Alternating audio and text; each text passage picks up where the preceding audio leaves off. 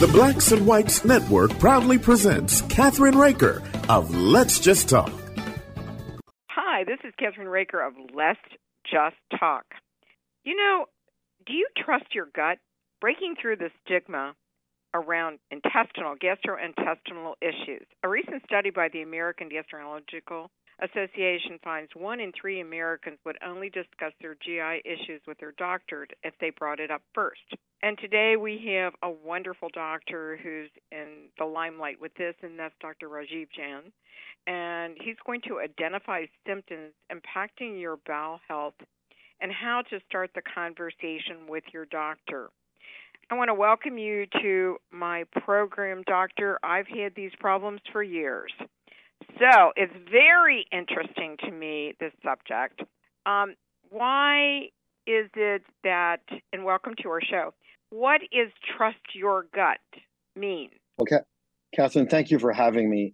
Uh, and you and, and so many Americans suffer from digestive problems, and that's what led the American Gastroenterological Association to create this Trust Your Gut, which is a patient awareness campaign aimed at shortening the time from onset of bowel symptoms to discussions with a healthcare provider. And so what we're trying to do is, as you mentioned, take these conversations that are stigmatized, but now make them normalized so that patients are comfortable talking about digestive issues rather than being that one out of three that has to get it pulled out by the doctor or provider. You, you should feel comfortable bringing it up with your healthcare provider. Well, you know what's really funny is I lost my gallbladder when I was twenty-four. I'm a lot older than that now.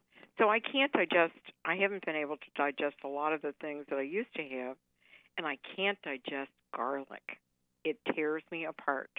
Can you tell me why there's certain things that really bother you as you grow older with your with your intestinal situation? Well, as one ages, there is potential changes in, in many Uh, facets of the digestive uh, system. One, I think the biggest thing that we've learned about a lot in the last decade is the gut microbiome.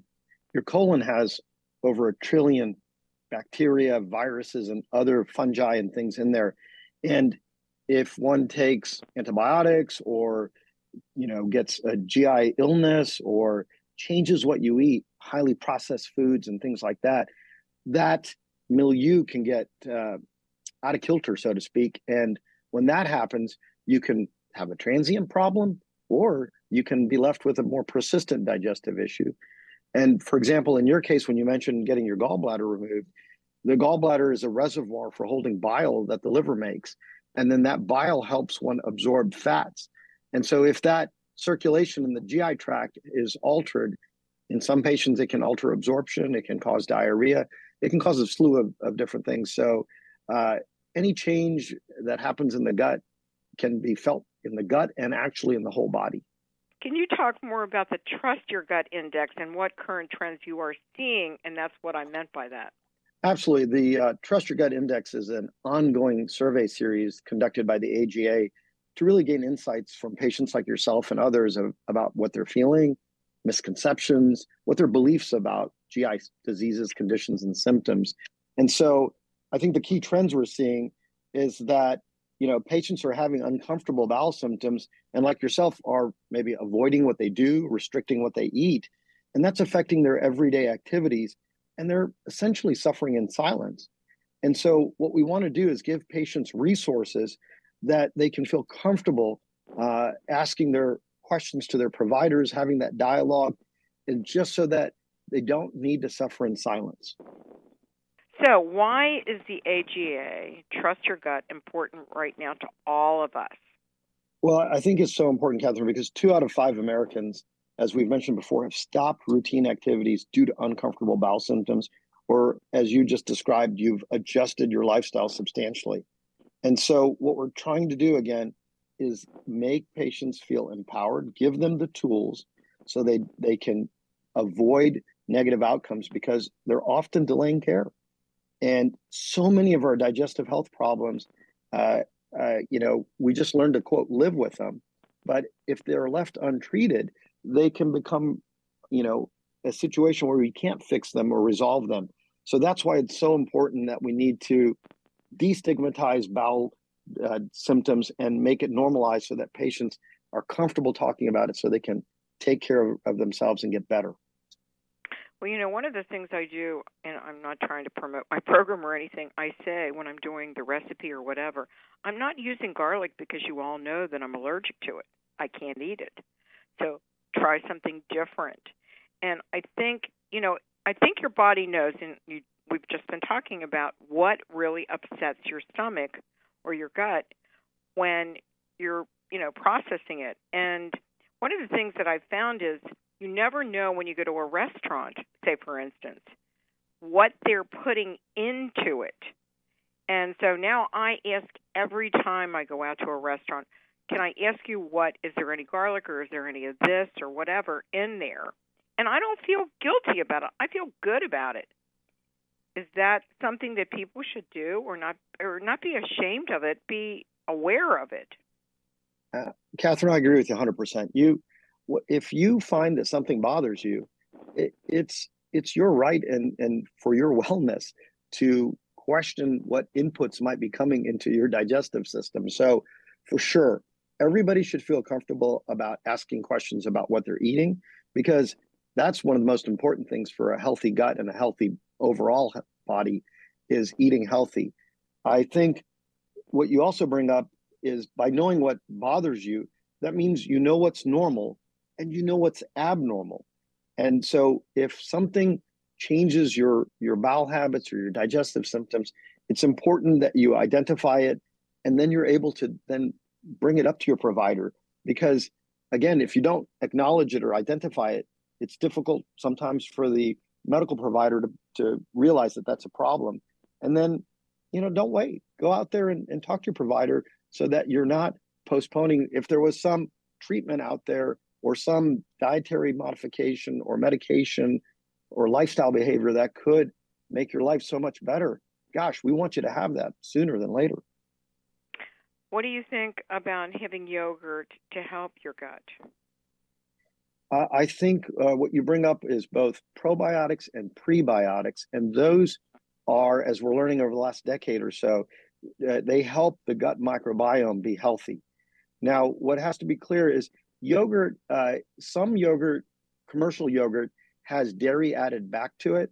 And uh-huh. if for patients that are lactose intolerant, they may have digestive issues.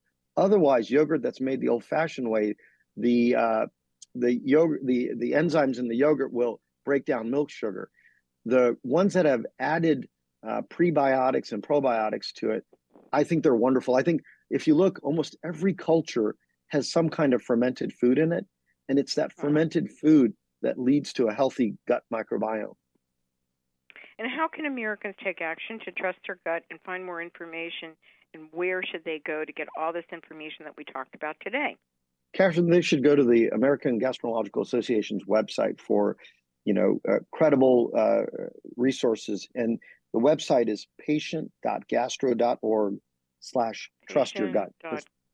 patient.gastro.org slash trust your gut. Trust your gut. I can't thank you enough for this wonderful conversation and radio show today. Thank you so much for joining me, and continue on your mission. We need you. Katherine, thank you so much. It was my pleasure. We'll be right back. You're listening to Let's Just Talk with Katherine Riker.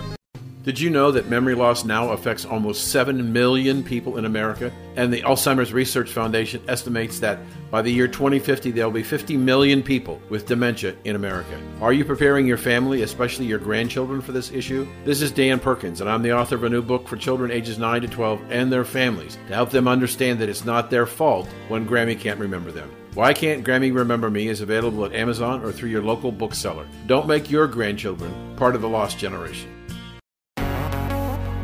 Every now and again, we get a great book to read. But how about having three great books at the same time by the same author? This is what we have in the Master Storytellers Bundle with Sad Eyes, which is a story of an unlikely hero, a woman who rose to the occasion during World War Two, and finding the love of her life. Also, the bundle has two historical volumes of Abraham Lincoln, The Second Assassin. Just when you thought you'd heard everything, read everything, knew everything, you have no idea. how this one is going to end. Now available at harris media dot net. For your convenience, buy now, pay later. Use the Afterpay system. That's at harris media dot net. That's harris media dot net. This is a great gift for reading enthusiasts. Check it out at harris media dot net and click on the bundle. We're back. You're listening to Let's Just Talk with Katherine Riker. Hi, this is Katherine Riker of Let's Just Talk. Today, we are talking about the largest global study that reveals high consumer demand for more news on religion and faith, along with roadblocks among journalists and editors. Our guest today is Aaron Turanini, Senior Vice President of Global Research for Deseret Management Corporation, or D M C. And today we want to welcome you, Aaron. You don't mind if I call you Aaron, do you? Please do. Glad to be here with you, Katherine. Thank you very, very much. Why, can you tell me, why did you, F M A I, commission the research? The, the Faith and Media Initiative is a group of people that have come together that recognize that in our society, you know, eighty-two percent of people identify in some way globally as religious or spiritual or a person of faith. And people show up in faith in their lives, and people show up in faith in their communities, whether that means in their pews or in their synagogues or in their places of worship or whatever it would be. And faith isn't really showing up in our news feeds. So FAMI, the Faith and Media Initiative, said, let's get some data. Let's find out what's really happening and how much of it is in the news and what people think about it. And what does the study tell us about how people feel about coverage of religion and faith in the media? And that's so important, I think. You know, you're going to find some things in this study that are going to surprise you. First and foremost, the, the assumption that people don't want religion or discussion of religion and faith in their news feeds is absolutely not the case. In fact, people perceive, fifty-three percent of people think that it's being ignored. And fifty-nine percent of people globally said that they want more nuanced coverage or a diverse set of faith issues and perspectives covered in their news content. That's really interesting because that fifty-nine percent says to me, uh, and it, could, it goes in, in various uh, in various parts of the study as high as sixty-three percent saying they want things to be high quality content. So don't just paint religion with a with a, a broad stroke, or don't dumb it down for me. It's nuanced. It's complicated. It's complex. It's beautiful. Let's talk about it. And that's an interesting takeaway for me. Extremely interesting for me because I'm on a lot of religious stations and cover a lot of it. And I'm finding that people are getting closer together, going to church more than I've ever seen them do that. Why do people You know, want I, to... I, I, I agree. I agree, Katherine. Sorry, I, I think that people are, we gather in very different ways in society. And the study proves that even though you might not gather with same the with certain people in the same way in faith, we're still interested in how other people do that. And the idea that instead of perpetuating stereotypes, we want to actually learn about how people gather. And that includes as they gather in faith. And I think that's a really interesting point you bring up, is that people are craving not only to see themselves as they show up in faith, but also that we're interested in how other people do it. It's fascinating. What do people want to see from media moving forward? Moving forward, people are, are saying a couple of things. One of the takeaways that the, the, the researchers who did the study from HarrisX said that was one of the, the most remarkable findings is that eighty-four percent of people said that faith and religious groups want to uh, they, they want them to provide diverse spokespeople. So the institution's voice is important, but that they want to hear from people within those faith communities. I thought that was really interesting. And then, you know, we talked with, or the, the researchers talked with, with newsrooms. They talked with journalists, so that this isn't just about talking about a sector, it was actually talking with a sector. And one of the things that the journalists said is that it's really important that they talk about diversity inside of their newsrooms, so that reporters, journalists, content creators, the, the, the storytellers of our time, so that they're aware of the different faith traditions or beliefs or or religions that are within their own newsroom, so they can call on colleagues, get the facts right, understand the nuances. I thought that was a really interesting takeaway, the idea that an, even though a newsroom has to be objective and tell the story, that there should be resources that they can turn to, including the people they work with.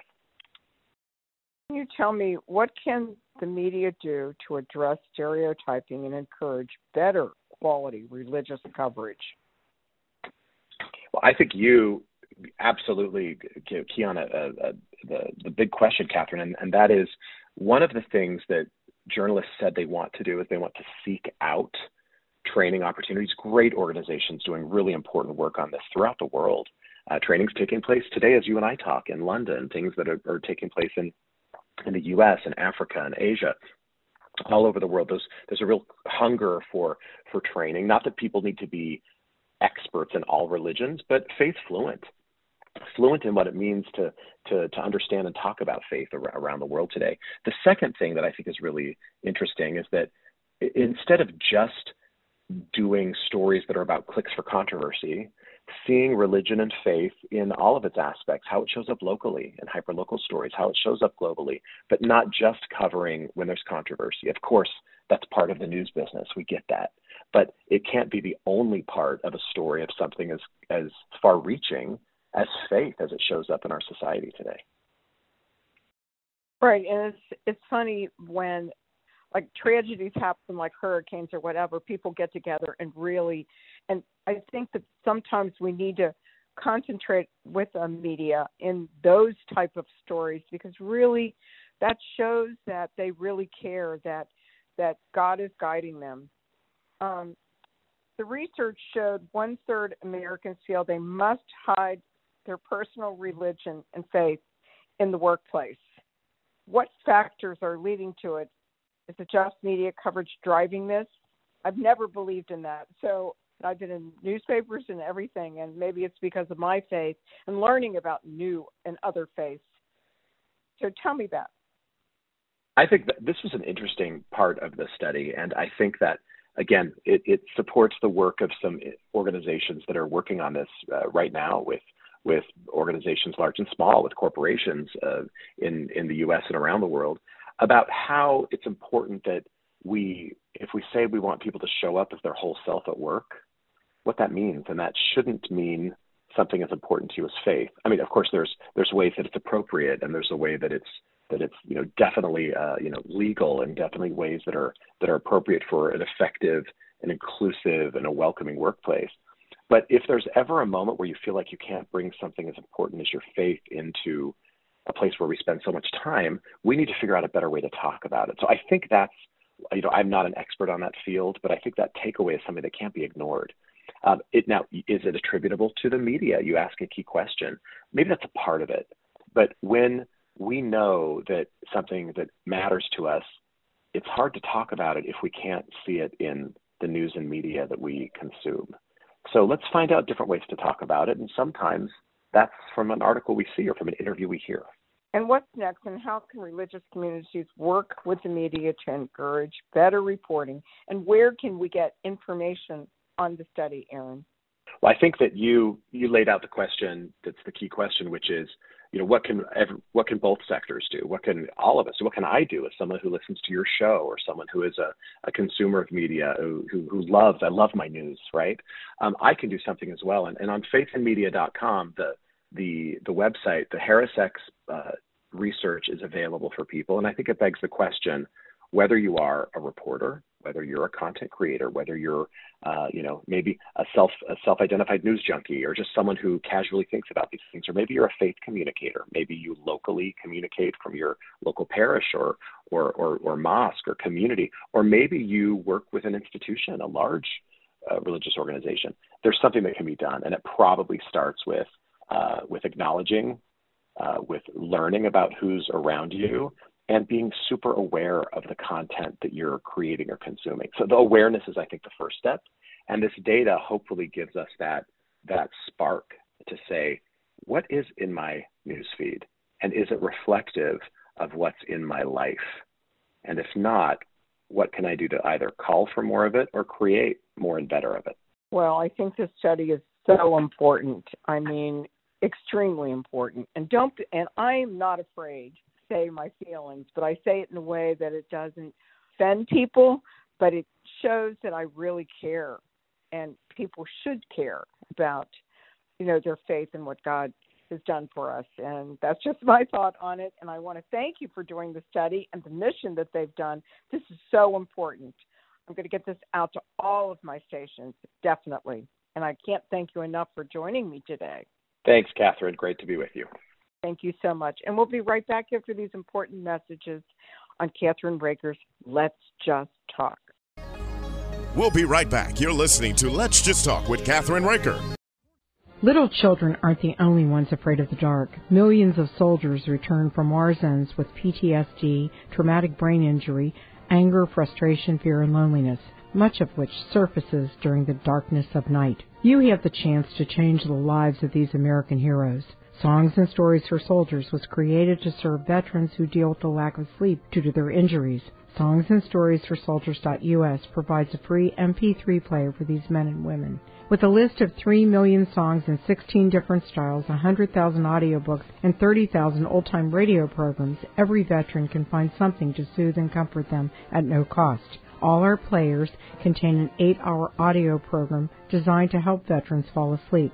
With fifteen hundred plus vets now participating, it's our goal to deliver ten thousand audio players this year. To learn how you can help, go to our website at songs and stories for soldiers dot U S. Help us to help a veteran make it through the night. We're back. You're listening to Let's Just Talk with Katherine Riker. Hi, this is Katherine Riker of Let's Just Talk. You know, now that the seasons are changing, it's perfect time to get ready for cooler weather, which actually has started here in the Midwest. And we have with us today the H G T V star Matt Blanchard, um, and is teaming up with the Energy for Everyone to give us tips to get ready for our families for the winter. Blanchard is a contractor, realtor, and co-host of H G T V's show called Build It Forward. Welcome to our show. It's always a pleasure having you on. Thanks for having me. And you know what? My heating people already contacted me. They said, you need to start doing this. We're in fall, right? Yeah. So why yeah.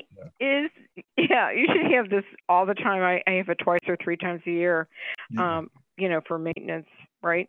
Why is fall a good time to get a heating system checked? Oh, why? Where are you at in the Midwest? I'm in Cincinnati, Ohio. Cincinnati. Okay. Yeah. I'm in Kansas City. So yeah, it's it's nice and crisp here this morning. And it's like the first time right. fall is setting in and you're like, oh, this is great. Um, and this is the nice part, right? You get the two months where it's like, oh, this is, it's, can't wait for winter. But then you get into winter and you're like, oh my gosh, what am I doing? This is just, I can't wait for summer. So uh, I hate to say it, but weather experts, uh, Farmer's Almanac, uh, they're saying to brace for a colder, wetter winter, uh, winter time. So, so from heating your homes uh, with high performance furnaces, a fireplace to keep your children warm, uh, you know, f- or to keeping your ch- your children warm on a school bus. Propane is an energy for everyone, which we're celebrating um, all things to come with uh, keeping families cozy across uh, America. Well, you know, and I saw a whole bunch of new buses that are propane buses here, which was very different. I hadn't seen them, and I, yesterday they were all over the place. So it's everywhere with propane, which is a great, great wonderful heating, you know, and in, in fuel for people. So what are a few heating maintenance tips that we should do right now, Matt? I like that you said you do it twice a year. You have maintenance twice a year. That makes my heart happy because a lot of people, they don't do it. Uh, they, they don't think about their heating uh, until it's too late, right? So now that we're getting that crisp air, t- it's time to turn it on. Because you'll know you have a dirty system when you turn it on and it smells like your house is like you burned some toast in the house. When you that that's when you know you got to get a vacuum in there, get a trained professional technician to go in there, get it nice and clean, and you want to make sure that there's no blocked airflow. Um, and that's why sometimes we shut down our registers, we shut down our vents during the uh, summer, just because we want to cool a house, uh, you know, one room more than another. Make sure that they're all open and make sure that your air filter is nice and clean. And in fact, go get a three month supply or, you know, a, a, maybe three or four of these filters so that you have them in the house. Changing that out on a regular basis is going to keep your furnace running very efficiently. And compared to, to a heat source, heat pumps, uh, which supply temperatures, you know, lower than one hundred degrees. Uh, it, it's impacted by outside temperatures. Propane-powered four-star uh, uh, four-star units, they heat air to one hundred fifteen to one hundred twenty Fahrenheit. So it makes the indoor air feel consistently warmer. So it's not just for a school bus. It's not just for a barbecue. Uh, propane really makes a great impact on your home uh, efficiently, uh, keeps it nice and warm during the wintertime. And, you know, it's so important. I change my filters every month. And I went down there last night to look, and I need to change it. It just lets me know. And you get a lot of, um, because of we had a lot of really wild heat this summer and a lot of dust. And then all of a sudden, it just went down to forty-eight last night. It was like, oh, my gosh, it was freezing. And so you know you need to do this. So do you have any tips for saving on heating costs, and how do we do that? Yeah, what I love, uh, one of my favorite things is going to be a program, programmable thermostat. Uh, you can set it to sixty-five degrees Fahrenheit, um, you know, during the day. Uh, you say you want to go to fifty-five, sixty at, at, at night. Um, and what I love about that is that when you, it's heating your house only when you're using it. So if you have, you guys have a regular schedule, if you go to work, if you go to school, it can, it can, it can know when to heat the house before, maybe an hour before you come home. That's going to save a lot of money. And because propane furnaces, they warm more efficiently, home heating bills are frequently lower than energy, than other energy sources. Um, and if you get an Energy Star qualified propane furnace, it can save you up to seventy-five dollars in energy costs each year, and, and are fifteen percent more efficient than standard propane models. And, and, and one more thing for the water heating, we think about heating our home, but we don't think about the, the water that we heat as well. So water heating can make up a large portion of your utility bill. bill. So reduce your temperature on your water heater no more than one hundred twenty degrees. We don't need anything hotter than that. And if you get a high-performance tankless water heater, uh, uh, a propane tankless water heater, it can reduce a home's energy consumption because it, it heats the water when, when you need it. So when you're gone on vacation, it's not heating the water constantly and wasting energy and wasting your hard-earned money. Um, a propane tankless water heater is going to heat efficiently right there and give you hot water when you need it. So what are some of the other considerations if someone is thinking about upgrading their home heating system? And any additional winter preparedness tips for us? Yes. So this is whether you're on propane or, or natural gas. Um, The International Association of Fire Chiefs and me, I recommend a, a, a carbon monoxide detector. Um, and that's in every level of your home. If you have carbon monoxide detectors, it's, it's just like cleaning the air filter on your H V A C. Make sure that those batteries are checked. Make sure it's in great working order. And also create a, an emergency plan for if your power does go out. Um, make sure you have enough water. Make, make sure you have enough food. Um, you know, that, that's going to keep your, your family safe this winter. Um, and, and, and it's going to reduce the chance of running empty on times of heavy snowfall uh, when the roads may be just too treacherous for any kind of delivery. Where, Matt, can we go for more information from today's show?